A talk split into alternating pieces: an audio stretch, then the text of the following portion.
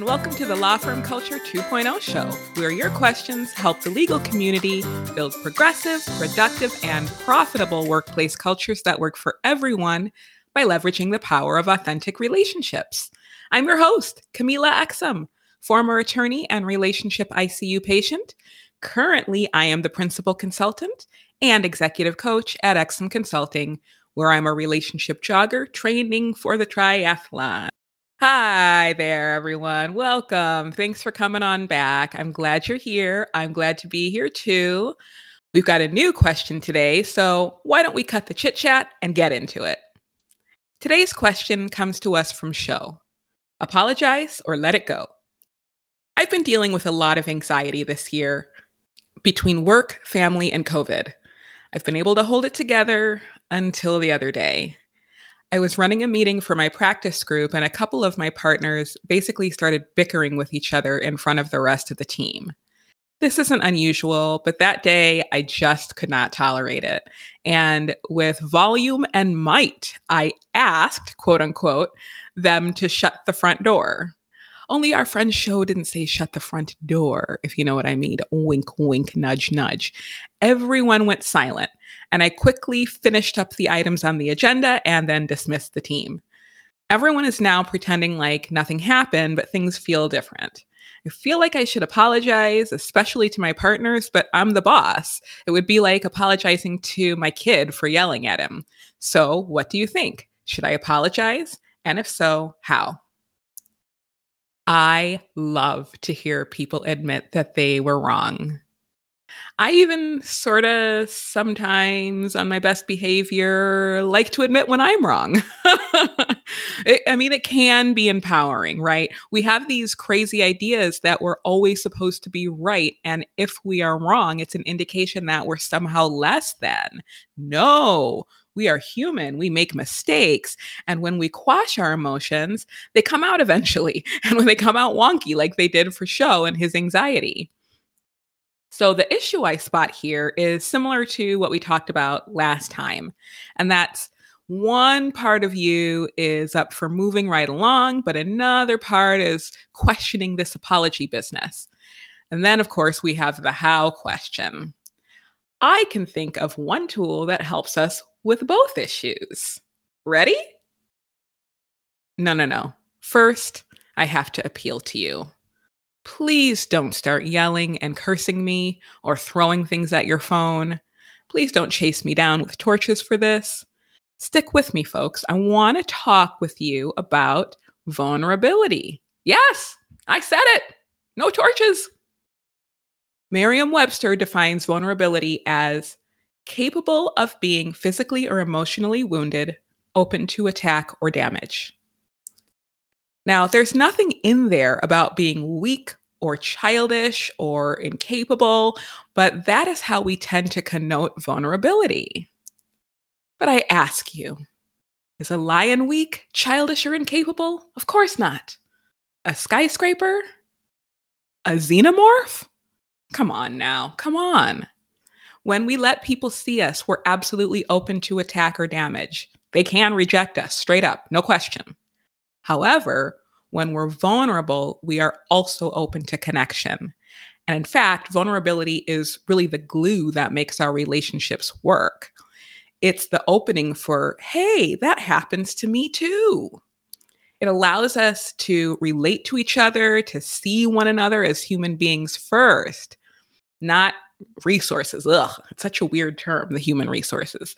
So let's coach on Sho's questions, keeping vulnerability in mind.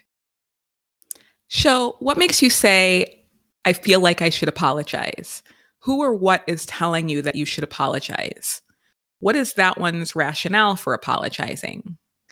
I'm starting with these questions because this is an examination of Sho's story about apologizing. Is this something that his wife told him or a friend told him to do? Or is that what the leader he aspires to be would do? Where is this idea coming from? Sho, when you think about the authentic one in you, the uniquely open hearted version of you who doesn't care about being judged by others, does the apology align with his values? Now, this question is meant to help us know how does the idea of an apology land for Sho's authentic self? Maybe this one likes the idea of an oral apology, or maybe he thinks the best apology is not repeating the behavior in the future. Even though we don't have to make the authentic choice here, we always start by understanding what it is before we get into the feelings the fear, the guilt, the shame, whatever feeling is operative in our scenario. So, what are the consequences of apologizing, of not apologizing? What's the worst thing that could happen on an intrapersonal level, on an interpersonal level? How might you prepare for and manage each contingency? What is the best thing that could happen on intrapersonal and interpersonal levels? Okay, here we're analyzing the authentic self's decision in light of all of the circumstances, right? The real world circumstances where judgment is possible. Uh, and we're doing this to help Sho arrive at a final choice. The authentic choice is very often something that scares us. And when we have things that scare us, we tend to think, you know what is going to break loose. So, this is a good exercise to examine our fears in the context of decision making. We also look at both intra and interpersonal consequences because usually when we're mired in fear, when we're really stuck in it, we're looking at how will this action affect what others think of me? But we forget the part about how does this action make me feel about myself? Both of these are going to be important parts of the analysis if we are working toward peace of mind. So, for all of the questions so far, we want to be sure that we're working through our analysis with respect to apologizing to everyone or apologizing just to his partners, as Sho referenced in his question. Right? He said he wasn't sure if he wanted to apologize to everyone or to his partner. So it's important to look at the questions from both perspectives. If Sho decides not to apologize, we're done. I would take some time to check in with him about how he's feeling, whether he needs some decompression time or other self care, and then we could wrap it up. But if Sho decides to apologize, we have another set of questions because he has asked us how. Sho, what do you want the subject of your apology to know? How would your authentic self express that information? Through what media? When? Where? To what extent is this method of delivery accessible to your listener?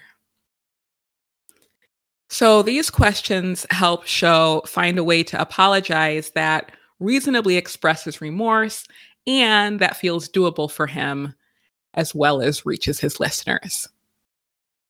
Now, if Sho only wants to say, I'm sorry for cursing you the other day, or I'm sorry for disrupting the meeting, that's fine. That is a reasonable apology. No long, drawn out groveling Sho is necessary. He might also choose to add something like it, it, won't happen again, or how can I make it up to you, something like that. But again, short and to the point is fine. Also unnecessary would be Sho's revelation of what led to the outburst. But since we're talking about vulnerability today, I want to remind you that vulnerability is our relationship glue. So if it hasn't come up yet through our coaching, I would explore the opportunity for Sho to connect with his partners and team, right? Whoever is the subject of his apology, by addressing his elevated stress or anxiety it would be a leading question that I'd be asking, which, as I've mentioned, I try to stay away from. Uh, but for purposes of the show, I'd really like to be sure that we're covering all the bases here. So, what are your thoughts about telling your partners or the team, whoever you've chosen, about the anxiety that led to the outburst?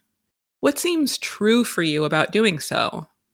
How might that be done in a way that fosters connection but doesn't involve oversharing? What would be the consequences of talking about it? How could you prepare for and manage the potential outcomes of your share? Here, of course, we're thinking through the pros and cons of disclosure. We're looking at our stories, we're watching them sort of operate, and then making a choice to hold on to them or let go of them. And lastly, we're planning, we're planning our next steps. One final note here if Sho is suffering from an anxiety disorder, he may be uncomfortable sharing that. And under no circumstances is he required to share his diagnostic information, even if he's working to build connection. He can easily express that his anxiety was overpowering in the moment and say nothing further of it. Everyone can relate to overpowering anxiety. Am I right?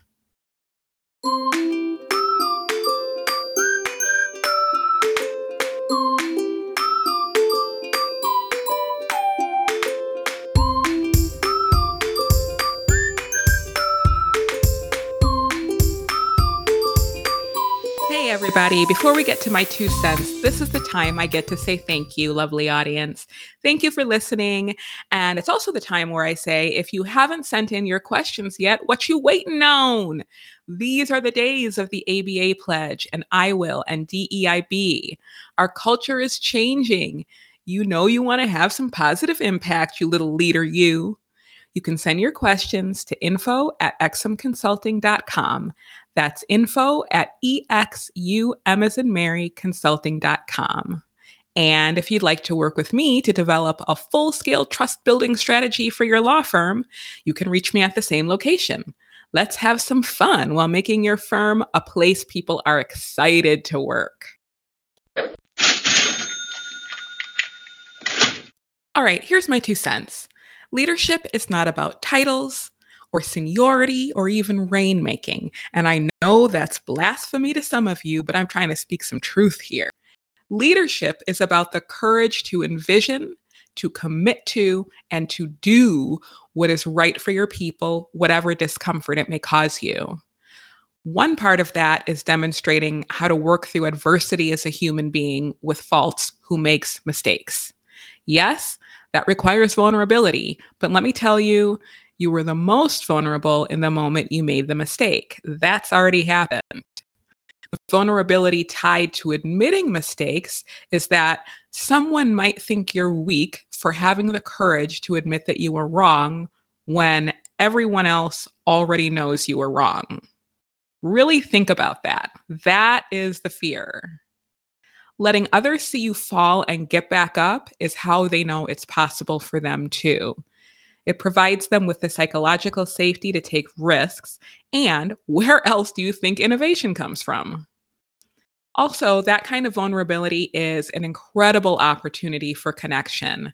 Like I said, everyone knows what it's like to experience overpowering anxiety, and what a lovely opportunity to let them know they're not alone. You've got all sorts of trust building blocks here. What an exciting potpourri Sho. Oh, and one more thing Sho you can totally apologize to your kid. It's a good look. That's all we have for today, wondrous humans. Go forth and be happy. We are ending today with a quote from Brene Brown, who says, Vulnerability is our most accurate measure of courage. Peace. See you soon. Go forth and be courageous.